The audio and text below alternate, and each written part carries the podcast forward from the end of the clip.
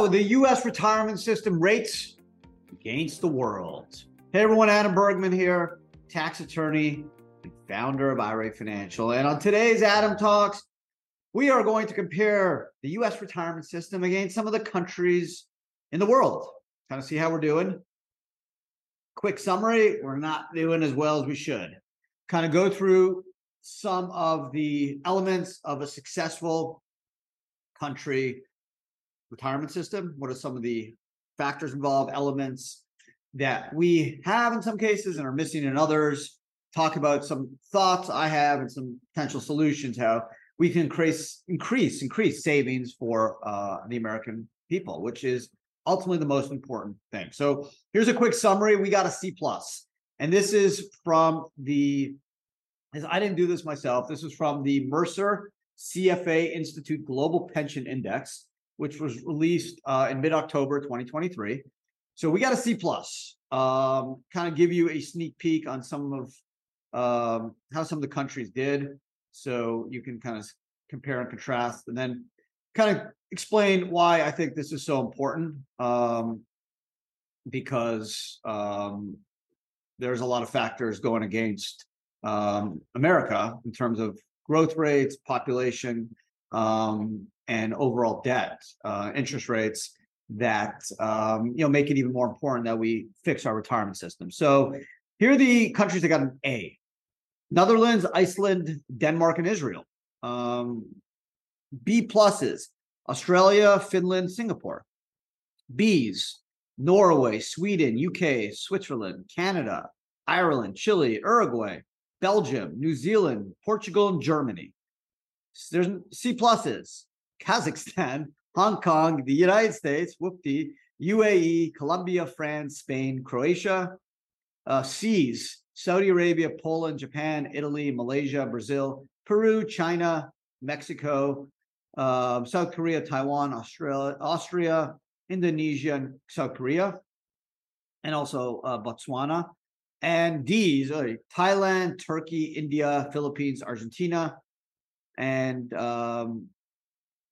that's where we stand. So we did okay, C+, but I think if you look at who the B pluses and Bs are, I mean, Australia, Finland, Singapore, Bs,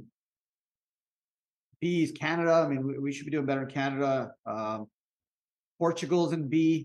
And yes, if you look for a trend, sure. A lot of the European countries that have more of a government-intensive retirement system that has kind of a private, a public, and kind of a forced private, more of a three-tier, which is synonymous with Netherlands and a lot of the European countries. That obviously gives the citizenry of those countries a larger pot at the end, because you do have a private system, but you also have a public system, and more employers are forced into the system to help contributions. For example, in Netherlands, like 92% of companies, 91% of employees are covered. And because a lot of these employers have industrial relation agreements that force them to provide benefits. We have labor unions in the United States, but most small and mid-sized companies are not part of any labor union relationship. That's not the case in some European countries. So that's just one factor. But wherever you stand on that, there's still more we can do, which I'll get into in a minute. So let me just go through some interesting statistics, kind of shed light on where we stand today. So we came in 22nd out of 47 countries, slightly lower score than a year ago. So obviously the way we save is through Social Security and 401ks, right? Over the last 20 years, there's less and less defined benefit pension plans, which was more synonymous with like General Electric, IBM, larger companies in the 50s, 60s, Ford, GE, that had very, very strong pension plans. Unfortunately, they were very costly to the employers, and that's why when ERISA was created in 1974, a lot of companies moved away from DB plans to DC, defined contribution plans, which put more of the responsibility on the employee versus the employer. Whereas a defined benefit pension plan, the employer has pension responsibilities, based off age, years of service, and that goes really until they leave the company. And then there's a responsibility on behalf of that employer to continue making pension payments to those former employees. So it's obviously very good for the employee, but a much bigger burden for the employer. And that's why there's been a strong movement to define contribution plans where once they leave, the employer doesn't have responsibilities because they're not defined benefit plans, and more of the responsibility falls on the shoulders of the employees. So we have a system that generally provides benefits to like white collar labor, union employees, government employees, state employees. But for small and mid-sized businesses, you know, generally only half of these businesses are offering 401k benefits. Yes, there are IRA benefits that anyone could make contributions to so long as you have income.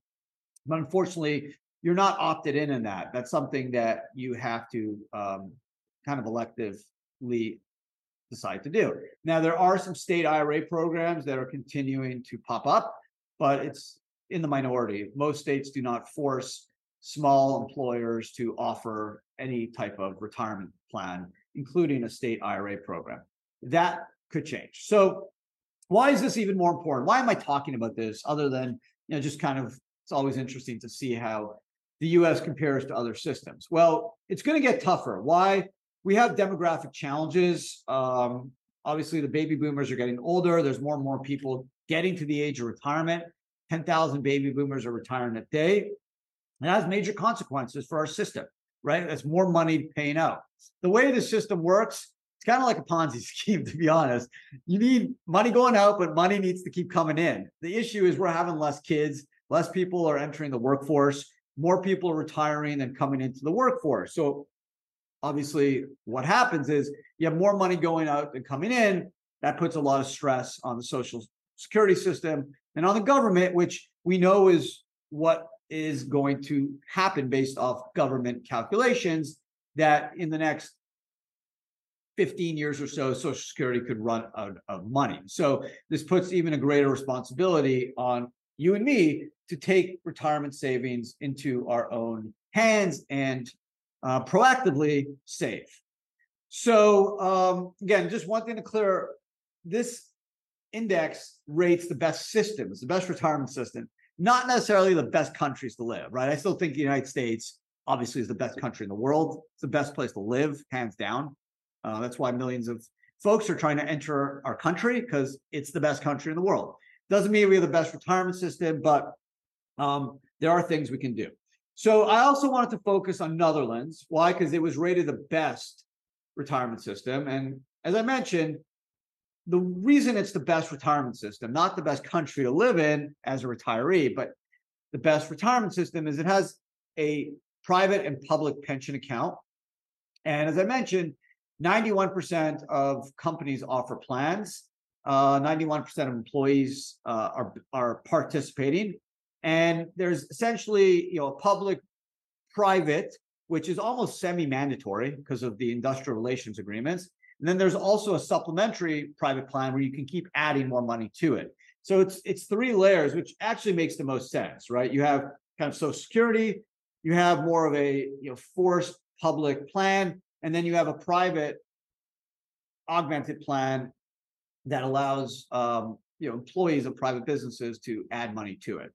The issue we have in America is that the way the 401k system works is employers have the burden. So if you do offer a plan, you don't have to, as I mentioned.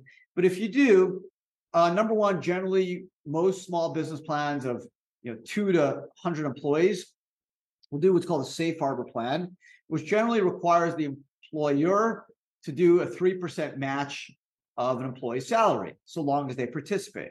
So let's say you have 10 employees that make on a $50K each, just to keep the numbers simple. So that's 50K, 3% of 50K is $1,500 times 10, that's $15,000. The employer needs to come up with to make contributions on behalf of their eligible employees. Now that contribution is tax deductible, but it's still a cash flow burden on the employer. On top of that, they have to hire a plan administrator, which can cost a couple grand a year, a record keeper. So there's some additional costs, which can, for a company of 10 employees, you know, that's maybe an additional cost of $20,000 or so. to offer a 401k. Now, a number, obviously around 50 or so percent of small businesses offer plans, which is great, but I get it, right? There's a burden.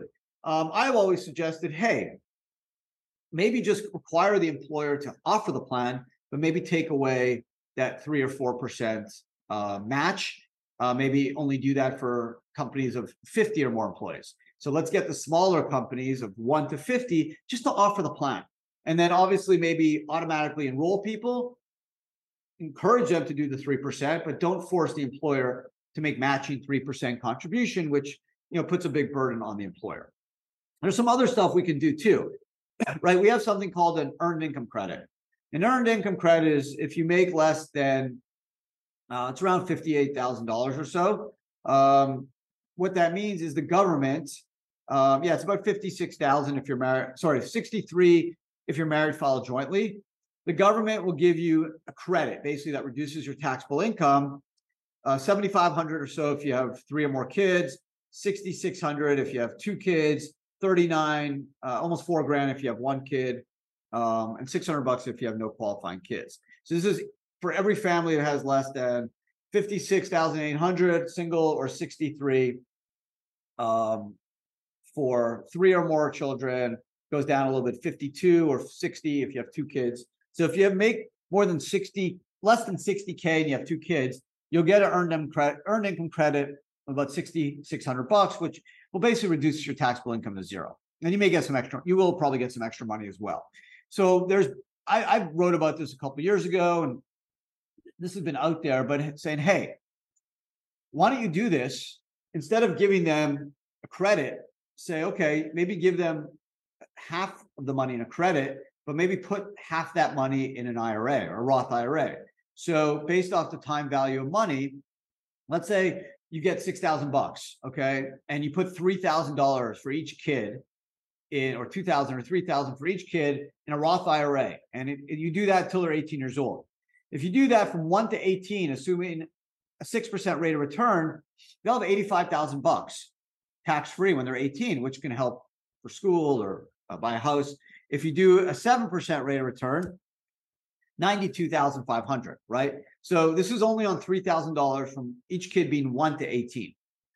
So you say, hey, give you a credit, so you kind of zero out your tax for that year. And then instead of just giving you extra money you can put in your pocket, maybe we'll put that in savings for you in a Roth IRA. You can't touch till you're maybe 18 or later. We can some type of Roth IRA type earned income credit that once they're 18, or maybe instead of 18, maybe you want to do 21.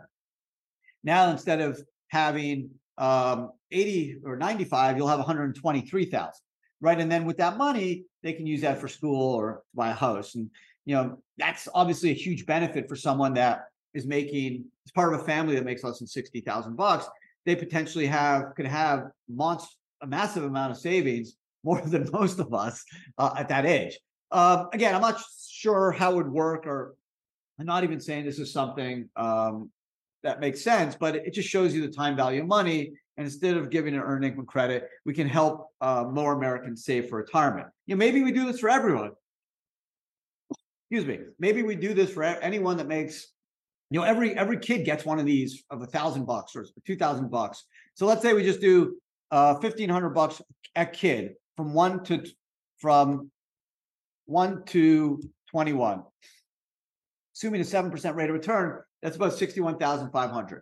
So everyone gets a little bump. Now, will that cause inflation? Yeah, maybe, because everyone gets it. But if you leave it in a Roth IRA and they can't touch it, maybe until they're 21 or 31 or 41 or 59, whatever it is, it's a forced savings that will really help our retirement system and help us catch up to Netherlands and some of these other countries. So there you go. That's the podcast for today. You know, C+, hopefully we'll do better next year. But I think the important part is we got to incentivize more small businesses to offer plans, incentivize more Americans to save. Yeah, I know it's tough. Inflation, interest rates, every dollar gets stretched. But maybe through this earned income credit Roth program, we can give people a safety net from basically till they're born until they're 18, where instead of all that money goes to an earned income credit, maybe a little bit goes to each child. So then when they're older, they're going to have a forced basically retirement account that will supplement any Social Security or any other savings they receive. So Thank you again for hanging out with me today. Hope you guys enjoyed the podcast. If you have a question, comment, leave it. Look forward to next week. Obviously, check it out. And thanks again for hanging out with me. Hope you guys enjoyed it. Take care.